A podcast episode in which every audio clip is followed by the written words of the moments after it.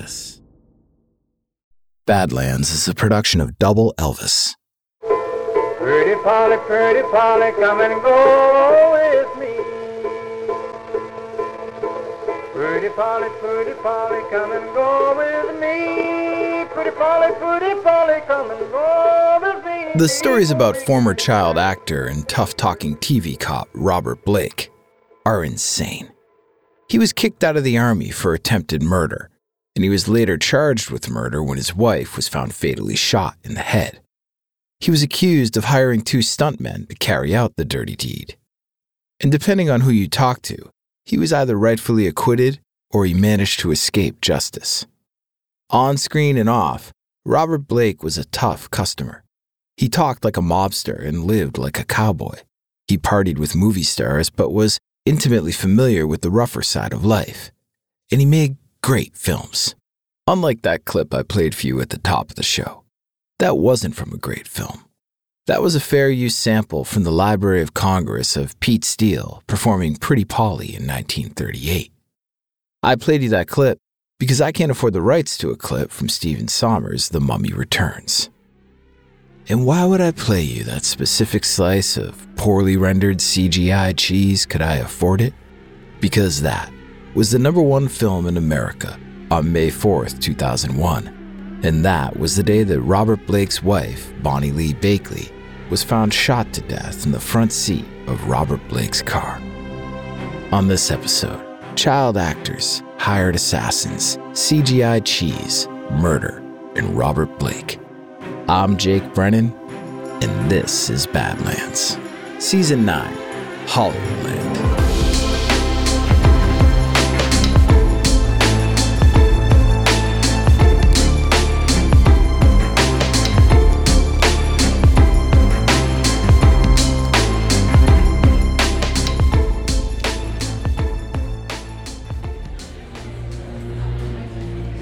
Friday night dinner rush was keeping the staff at Vitello's on their toes. The man at the maitre d' stand looked up, trying to hide his distress as the shop bell signaled another couple lining up for the seafood special. His worries disappeared when he saw who was at the door. The restaurant's owner would always make time for his favorite customer. Robert Blake had been coming to Vitello's, the little Italian spot just off the main drag in Studio City, for nearly 20 years. Some celebrities didn't want you to acknowledge their presence, they just wanted a quiet dinner like anyone else. It had been decades since he solved crimes every Tuesday night as the tough talking Baretta, and much longer since his days as a little rascal. Blake appreciated a little fuss, something to show that, after all these years, his fans still loved him. He chatted amicably as the owner led him and his date to a booth. The owner was surprised when Blake introduced Bonny Lee Bakley as his new wife. The owner saw Blake like clockwork every week for as long as he could remember. Yet Blake never mentioned a wedding, let alone a bride. It was all new to him, Blake laughed. They'd only been married six months. Blake and Bonnie enjoyed their dinner and drinks, talking and laughing like any couple out on a date. Bonnie had the fish, and Blake had a dish of his own invention tomato and spinach pasta, the restaurant had dubbed Fusilli alla Robert Blake. They seemed smitten as they sipped their wine and listened to a piano player plink out some candlelit jazz. And the happy couple called it a night around 9:35 p.m. The owner waved goodbye. He told Blake that he was already looking forward to seeing him next week. Maybe a lie, but a little white one. He could see that Blake was lapping it up. But Robert Blake's next visit came much sooner than expected. Barely half an hour after leaving the restaurant, he burst through the front door sobbing with vomit caked on his shirt. He shouted for somebody, anybody, to help him. Someone had shot his wife. For weeks, Robert Blake had a sneaking suspicion that someone was after Bonnie. At least that's what he told the LAPD on the night of May 4th, 2001, as they examined his hands for gunshot residue. Funny enough, he explained, that was why I'd gone back into the restaurant in the first place. He thought he left his pistol there. He carried a handgun to protect Bonnie. And when they left the restaurant, they walked to their 1991 Dodge Stealth, which was parked on a side street. It wasn't until Blake reached for his keys that he realized the pistol was missing from his pocket. Damn it, he must have forgotten it at Vitello's. He told Bonnie to stay put. He'd be right back. When Blake returned, he found Bonnie slumped in her seat, practically non responsive. and there was blood all over the headrest and a bullet hole behind her ear. Blake wrenched open the car door. He grabbed Bonnie and began to shake her. She had to talk, she had to say something, anything to prove she was still with him. Blake shook her harder. She didn't respond, but he wasn't about to let her go. Robert Blake thought of himself as a bulldog. He'd scraped and scrambled and fought his way to get everything he'd ever gotten in this world. And this old mutt wasn't about to let any son of a bitch take something from him. He just needed help. He ran across the street and banged on the first door he could find. Sean Stanek, a filmmaker, opened up. Even in Blake's frantic state, Stanek recognized the actor. Blake could barely get a word out. But when he wasn't gasping for air between sobs, he was gagging. And there was already a small pile of vomit on the sidewalk. And Blake finally choked out an explanation. He dragged Stanek to the car to find Bonnie miraculously still breathing. And Blake ordered Stanek to call 911 and ran back to the restaurant for more help. But the bulldog couldn't stop time. When he returned from Vitello's with a nurse in tow, it was too late, and Bonnie Lee Blakely was gone. Or so went the story Robert Blake told the police. The bulldog seemed all alone, a widow while still a newlywed. But when he found the dirty rat who did this, there'd be hell to pay. The police officer could take that to the bank. Robert Blake had been acting his whole life, since he first stepped foot on the MGM lot at age three. Though he wasn't exactly Paul Newman, he was fairly well known. A diminutive Italian with a penchant for outcasts and antiheroes, he played cops and robbers, cowboys and killers. Still, he'd never played the role of a grieving husband before, and some folks weren't convinced by his performance. Like the LAPD, they heard Blake's same story from Sean Stanek, but when the cops talked to the diners back at Vitello's, they got a completely different angle. Did Blake come back for his gun? No, the owner said. Nobody there remembered Blake coming back until he flew through the door screaming for help. Besides, his table was bust two minutes after he left the joint. If there was a gun, a busboy would have noticed. And then there was the way Blake acted when he came into Vitello's, covered in puke and Bonnie's blood. Now, he could have been in shock, the owner knew that, but something felt strange. Maybe it was how he demanded someone call 911 and then suddenly changed his mind. Or maybe it was the way in which he told them what happened. First, he asked for a glass of water. Then, he said his wife was hurt. Next, he said she fell down. Then, he said maybe she got mugged. Finally, he got the words out Bonnie was shot. The officers at the scene could barely believe it themselves as they relayed all this back to headquarters. Who'd have thought a Friday night patrol in the valley would turn into questioning Baretta himself? And they were ready to let the poor guy go to sleep after a long and traumatic night. And that is until they got the order straight from the top. The lead detective of LAPD robbery homicide told a couple guys to go over to Robert Blake's house and wake him up if you have to, but make sure he's questioned thoroughly, and then search his house tonight. The lead detective hung up the phone. It had been seven years, but he'd seen this before.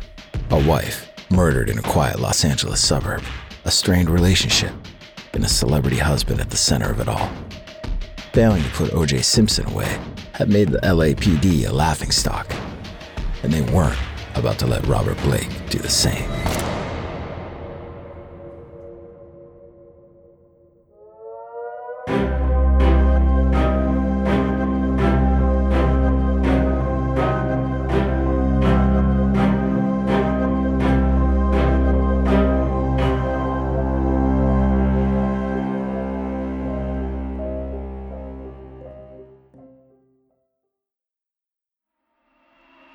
Out there and do something. Even at two years old, Mickey knew it meant trouble when his father's eyes got mean like that. You saw the old man give that look, and you knew something awful was about to happen. Like when he decided one of the kids needed a lesson, and before he could blink, the old drunk started swinging. If he got lucky, it was only his fists. Or like when he locked you in the closet to think about what you'd done. You sat there for hours, waiting for the old man to sober up hopefully before dinner came and went. And Papa wouldn't do anything here on the street. Here, they were supposed to be happy, or at least pretend they were happy to the nice people walking by. Wearing country clothes as fake as their smiles, the Gubitosi kids were living out the dream. Not their dream, of course, their father's. The old man was done up like a down home country preacher, which turned some heads in their New Jersey neighborhood. Mickey and his brother and sister were supposed to be the three little hillbillies, dancing for the people as Papa accompanied them on guitar.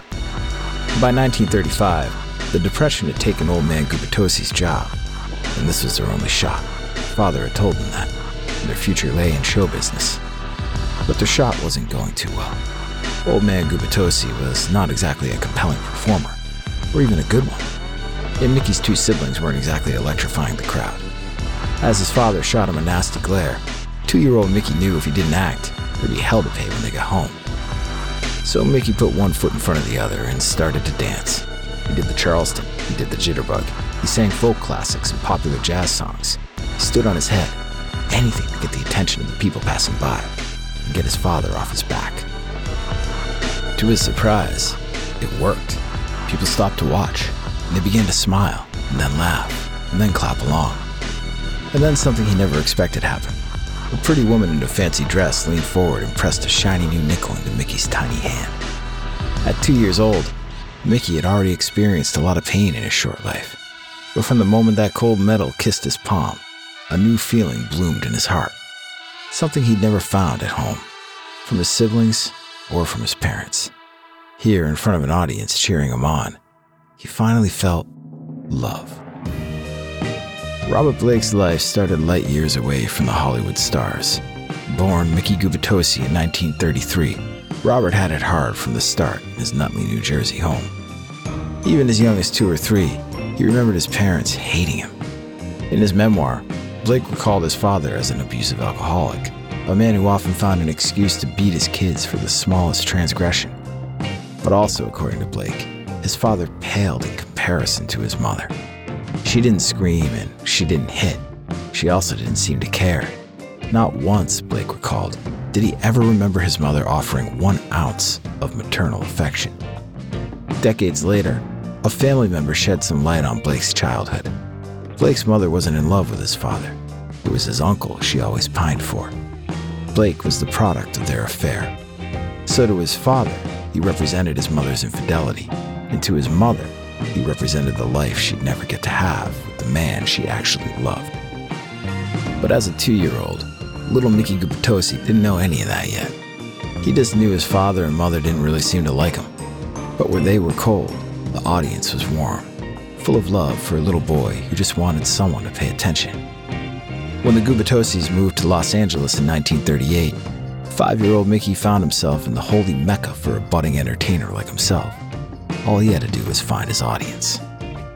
Hollywood, it seemed, wasn't that different from the sidewalk in Nutley. Mickey and his family lined up outside MGM Studios, where a stern faced man was casting extras for Our Gang. They needed cute kids with comedic timing to work with the little rascals. And Mickey knew how to stand out. Just like back home, he started dancing and singing, anything to make the man stop and notice him. And just like that, he was on a Hollywood movie set.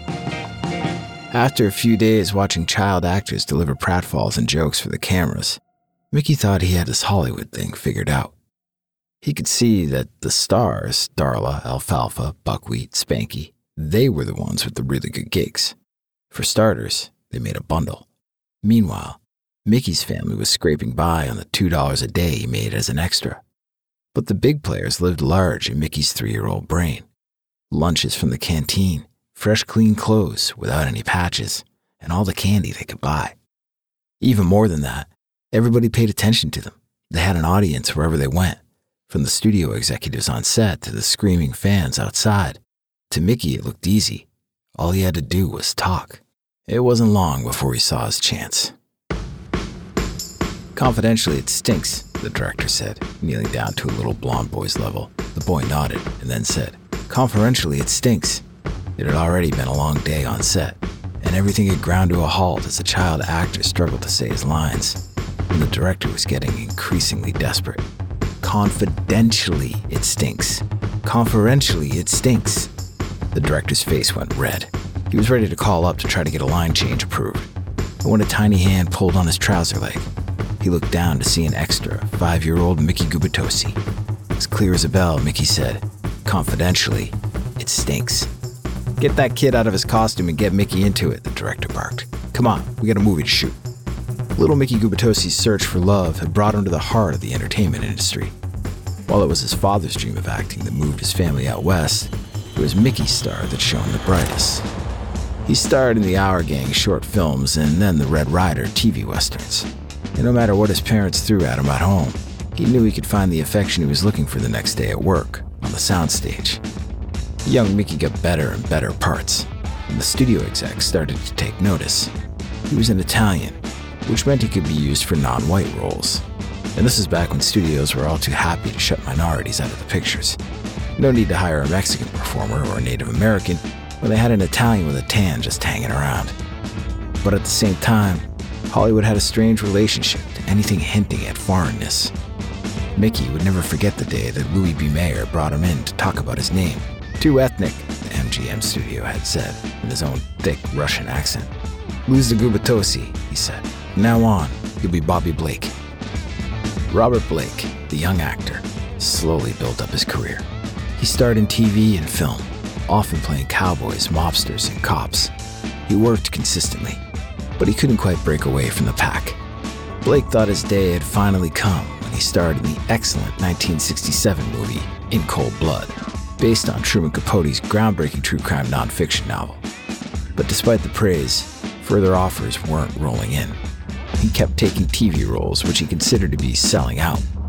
Even winning an Emmy for his 1975 series, Baretta couldn't shake the feeling that the fame he deserved was passing him by.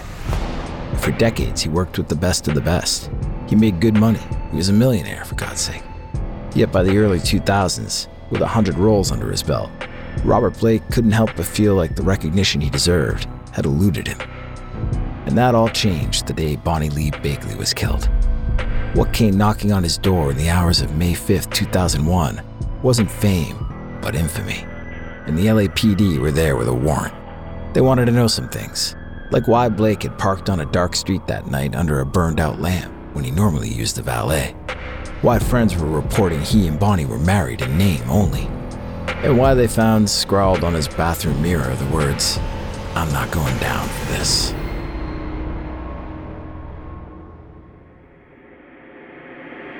We'll be right back after this word, word, word. All right, guys, how many of you are sports fans? How about fantasy sports fans? I want to tell you about Prize Picks. They're the largest independently owned daily fantasy sports platform in North America. They are the easiest and they are the most exciting way to play daily fantasy sports. And now I'm out of my other fantasy league, so daily fantasy sports are a godsend, okay? All you have to do is pick against the numbers. It's just you against the numbers.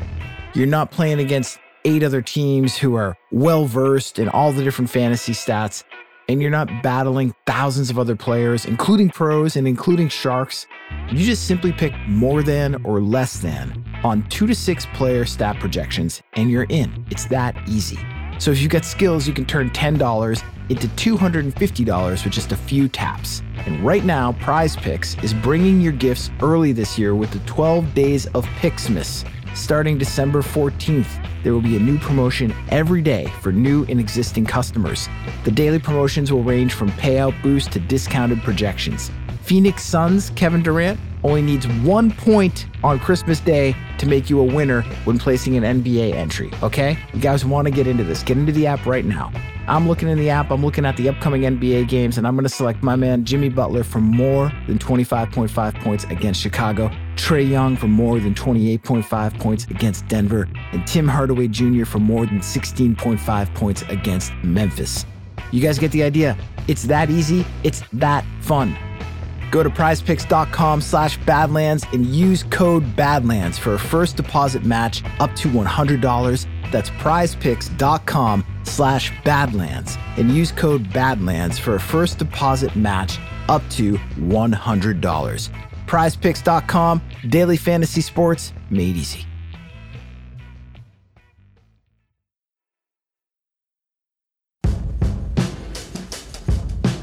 Robert Blake could barely keep his teeth from chattering in the winter air, but his hands were as steady as a surgeon's as he took aim through the truck window.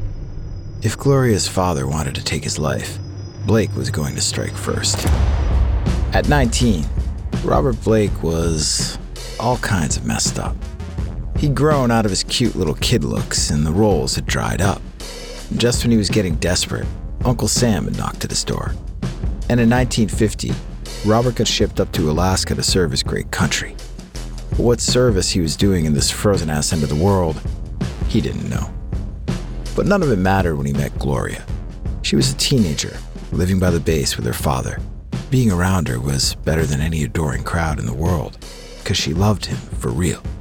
Blake was smitten. But Blake was 19, and Gloria was only 16. He bought her a ring with his army wages, wanting to make it legitimate. To Gloria's father, though, none of that mattered. Her father lost it at the thought of some army jughead messing with his little girl. He threatened Robert with a court martial, wanted him charged with statutory rape, and worst of all, he refused to let Gloria anywhere near him. So Blake had to do something. He wasn't thinking straight, but more likely wasn't thinking at all. And when he parked his car outside Gloria's house, made sure he had a clear sight line to the door of their trailer, a hundred yards away, and he waited. The front door creaked open, and Gloria's father stepped out into the freezing Alaskan night. He rubbed his hands together fished a set of keys from his coat pocket. Every muscle in Blake's body tensed. His hand had gone numb against the cold metal of the pistol. He dared not breathe, desperate not to alert Gloria's old man. He lined up the shot, and Gloria's father fiddled with his keys.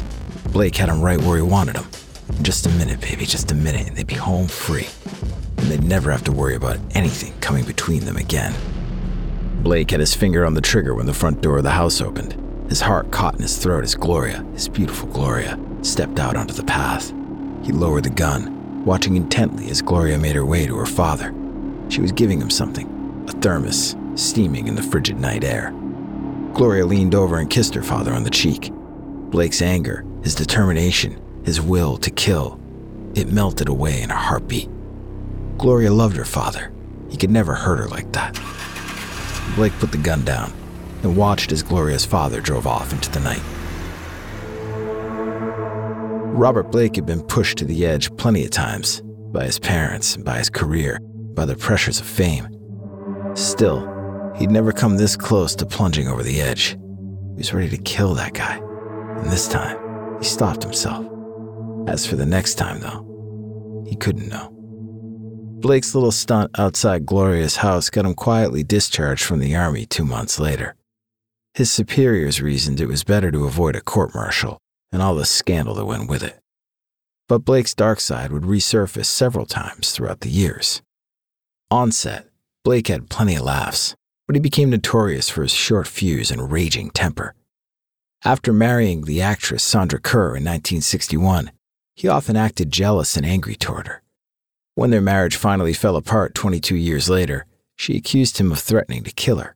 In one case, even allegedly holding a gun to her head. Blake had been through a lot for sure, but you couldn't throw a stone in Hollywood without hitting someone who could claim the same. And in 1999, his light and dark sides would come to a head when Bonny Lee Bakley came into his life. Bonnie flipped through the mail as she left the post office. The P.O. box hadn't been as full as she hoped, but there had been something good in here insurance bill, phone bill, a coupon for gardening services, Great, she could use it on her non existent lawn. Another bill. And at the bottom of the pile was a small blue envelope with a handwritten return address. A greeting card addressed to Lee Bakley. Finally, some good news. Back at the apartment, Bonnie ripped open the letter. Inside was a sympathy card, a generic basket full of flowers above cursive script writing, thinking of you. Inside, a short note in unsteady scrawl. Hi, lonely in Louisville. I'm lonely too, it read. A little less now after getting your letter. Hope this helps with your nursing school tuition. Meet up soon? Bonnie barely spared the message a glance. Her focus was on the five crisp $10 bills folded inside. She counted them carefully and then grabbed her address book. The book contained page after page of names and addresses.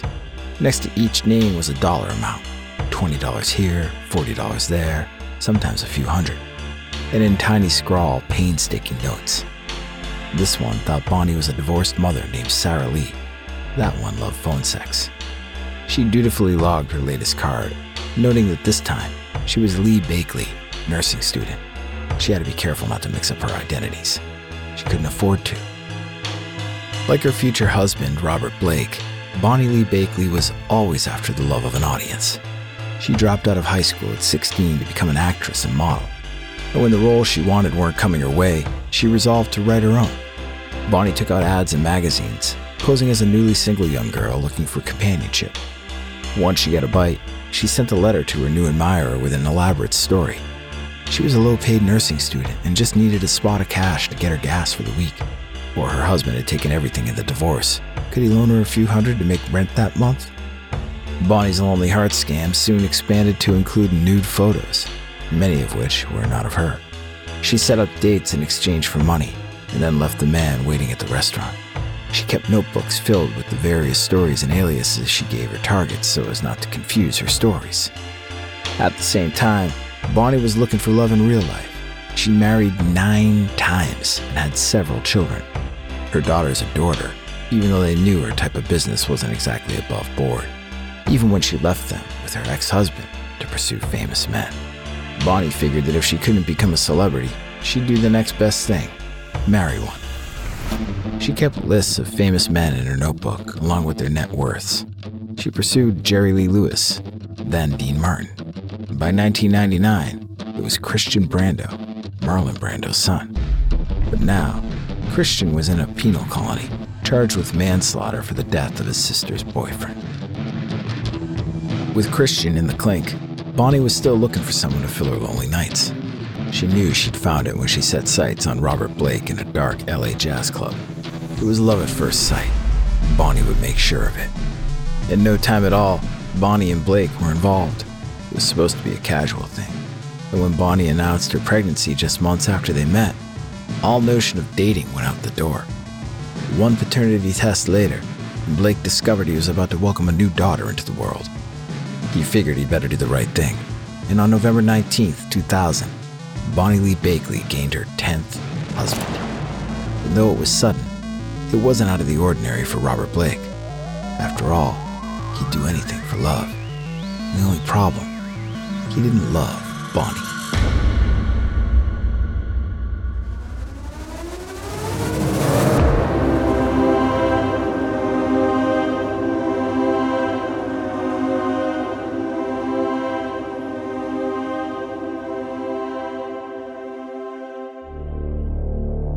WizKid didn't know how he'd gotten himself into this mess. This is why you didn't talk to the cops. One minute, you're shooting the shit, trying to help them out, telling them about your buddy Robert Blake. Next minute, you're on the stand, and 12 pairs of eyes are burning a hole into your soul. He just had to keep it straight. Tell him what he knew, at least what he thought he knew. That he used to work with Bobby Blake back in the 70s on Baretta. That Blake wanted some help with some things.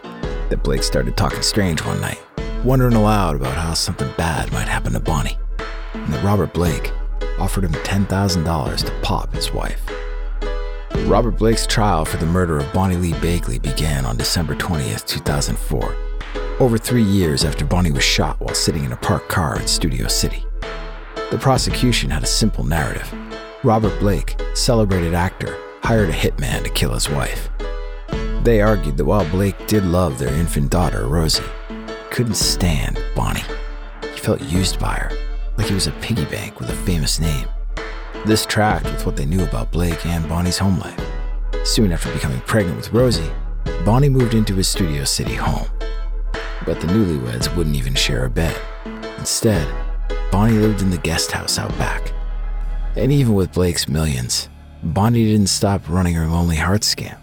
The day after her murder, a box arrived at the guest house full of letters and cash from her latest marks.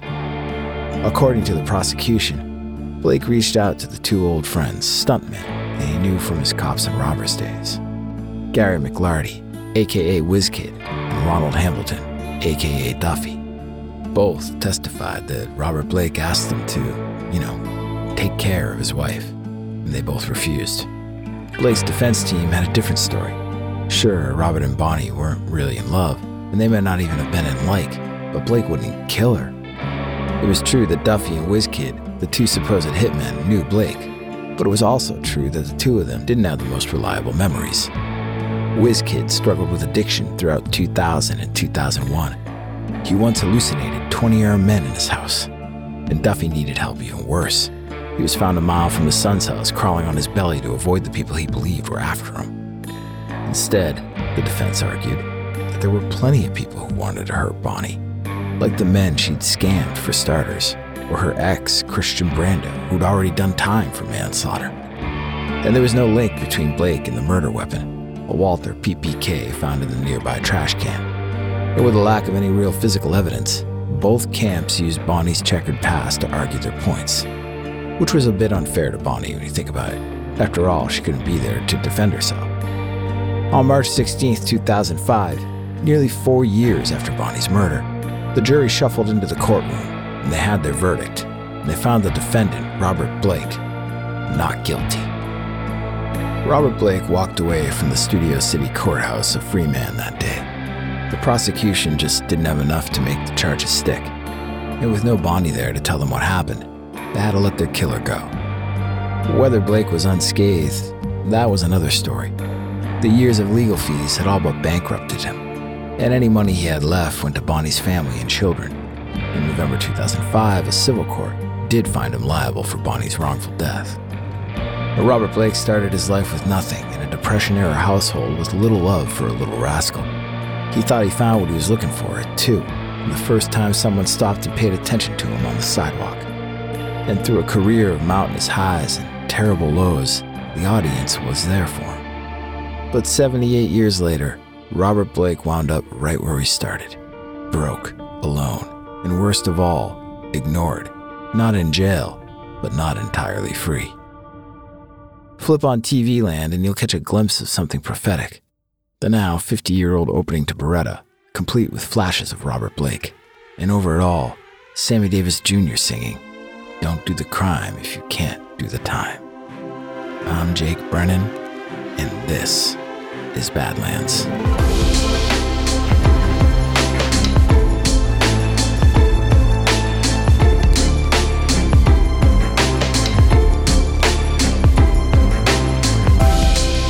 Badlands was created by me, Jake Brennan, and produced by Double Elvis. Credits for this episode can be found on the show notes page at badlandspod.com.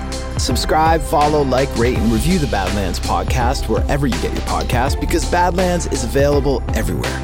If you love this show, tell someone, tell everyone. Shout us out on social, spread the word, and follow us on Instagram, Twitter, and Facebook at Double Elvis.